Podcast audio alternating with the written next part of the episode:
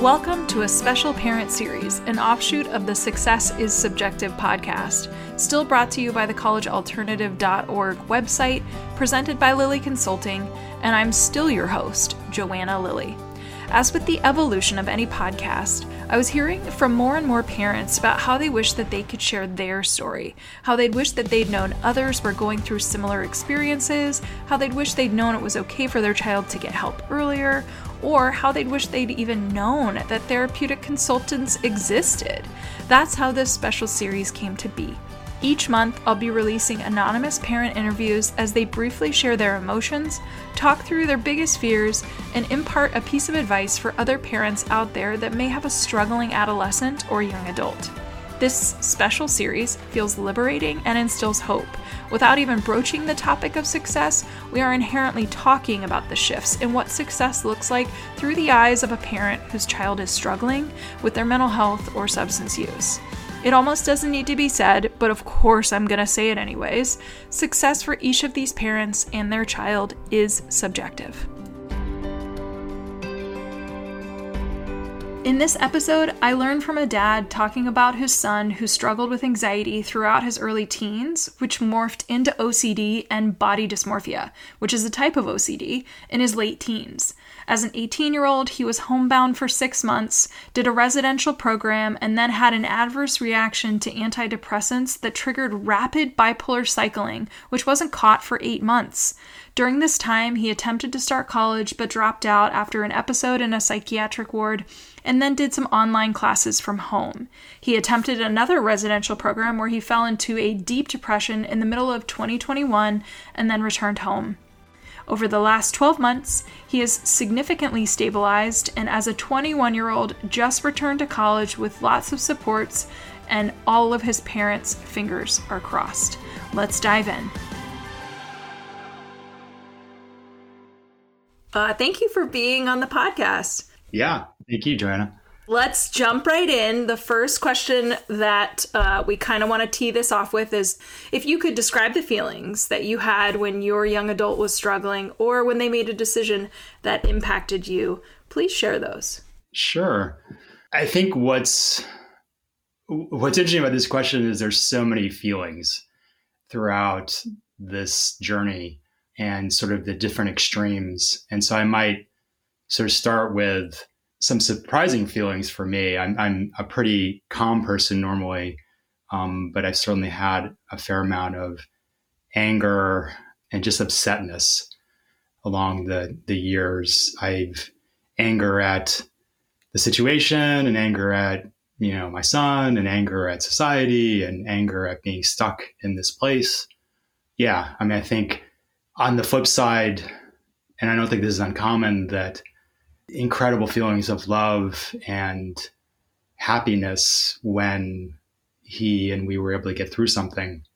I think I've known myself and, and my wife, um, you know, much more through the love that we've shared as our family through these sort of trials and things we've gone through. So I, it's a roller coaster. I mean, I think the feelings, anybody who's, who's been through this, um, and us for sure, just know that every day is a new day and the feelings are there. Um, and that's, you know, a big part of, of the journey.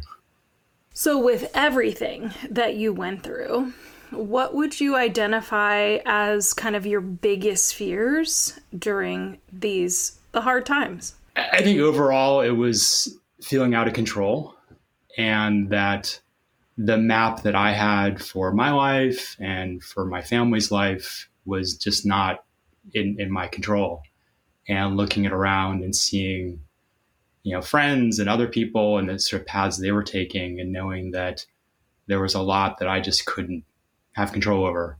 And I could influence and I could, you know, perhaps push in a right direction or a different direction.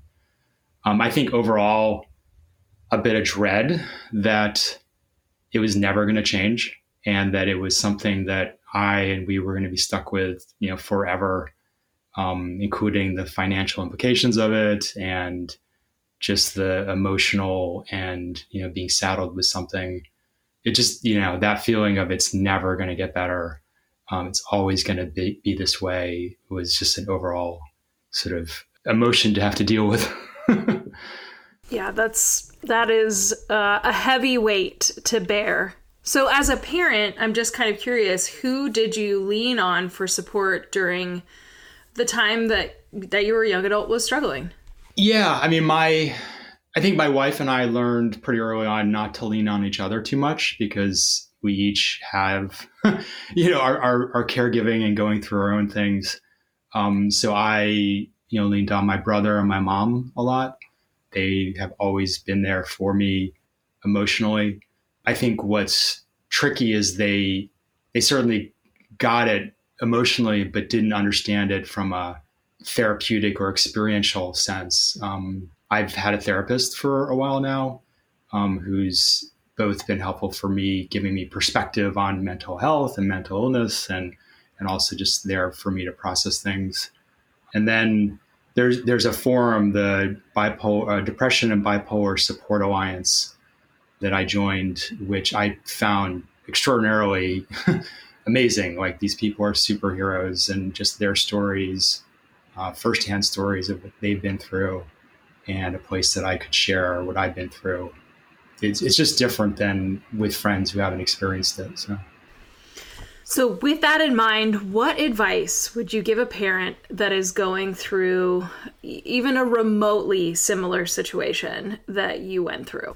Yeah, I mean, I, I sort of a bunch of different things, and the I learned early on to think of this as the long game, and I, I think in the beginning there was a sense of if I can only find we can only find the right medication, the right therapy, or the right place, then it's just gonna it's gonna be fixed and through you know a couple of years of ups and downs realized that that perspective's not helping and shifted to the long game. And for me that's five to ten years that you know the small incremental wins right now add up to something that in five years time are meaningful um, and will get us somewhere. And, and that's you know when i hear about other people's stories it's similar.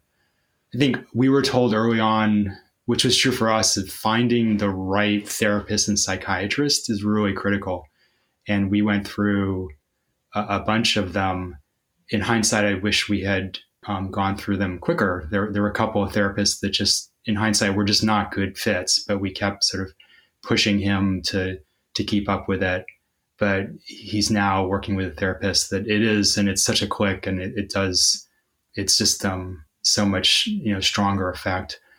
Um, I think in the psychiatry world, this may be a bit of my own coping mechanism, but I learned to to research this stuff. Um, we had one psychiatrist who did not do a good job at all and actually made things worse. And after that, I've just been researching medications and researching conditions and, and just getting up to speed. There's there's so much information out there and there's so many people that are willing to to help out with stuff. And I think the last thing like within the family, keeping love alive because it's really easy to get angry, like I started off with, and blame. But you know, always returning to the reason we're angry is because we love each other and care about each other, and you know, resting on that core. I think for me, especially in some of the really dark days, like a gratitude practice, where even just waking up in the morning is an amazing thing um, the fact that I and we have a roof over our head, that's like legitimately an amazing thing. And so just being, you know, having gratitude for what we have. Yeah. And reaching out for support. I mean, I, I guess self-care is something we heard early on, which is absolutely true is, is prioritizing yourself and knowing when I'm too stressed and too stretched to really help and need time for myself and need to do things to, to care for myself. Thank you for sharing a part of your story and for ending on that note of advice for families because I know some folks will hear this, their experience or their emotions or their fears will resonate, um, and hopefully they'll take your advice to heart. So, thank you again for taking the time to share your story. Yeah, my pleasure. That's it for this week's Success is Subjective episode. I want to thank the parents for joining me on this week and for being willing to share their journey. It's raw, vulnerable, and takes some serious courage to be willing to put their voice out there into the podcast universe. Stay tuned for the next episode in this special parent series where you can bet it'll be another family sharing their personal story of adversity, acceptance, and peace. You might have noticed that there's no contact information in the show notes for this special parent series. But if you're interested in getting connected to the parent on a particular podcast episode, please email me, Joanna, J O A N N A, at successissubjective.org. If you are a parent who's interested in being a guest on the podcast, also email me at joanna at successissubjective.org. I will be remiss if I didn't tell you to check out the collegealternative.org and lillyconsulting.com websites for additional resources outside of podcasting. If you're listening to this show on Apple Podcasts, please do me a favor and subscribe. And while you're at it, feel free to leave a review. You can also download to listen to the Success is Subjective podcast on any other popular podcast apps such as Amazon, Audible, Google, iHeartRadio, Spotify, Stitcher, and TuneIn Radio. And last but not least, Success is Subjective is listener supported, made possible by me and you. You can show support for the continuation of this podcast by donating on the successissubjective.org website. Thank you for tuning in, and remember, there is no single path through life. Success is what you make it.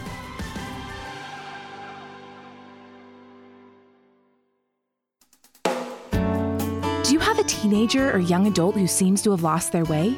Maybe they need help navigating adolescence, adulthood, and decisions surrounding higher education. Or maybe they have become withdrawn, their grades are slipping, or they are flat out living a reckless lifestyle, and you're concerned about their health and well being.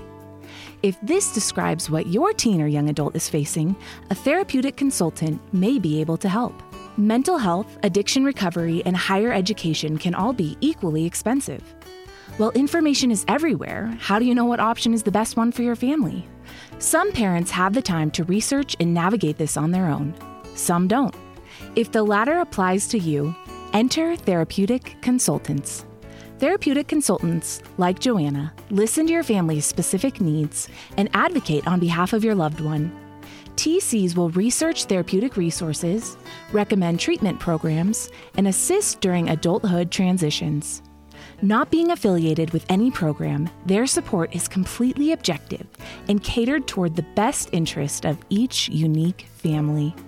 To find a qualified therapeutic consultant to work with, check out TCA, also known as the Therapeutic Consulting Association. Their website is therapeuticconsulting.org, all one word. Again, that's therapeuticconsulting.org. Then click the Find a Pro tab up at the top.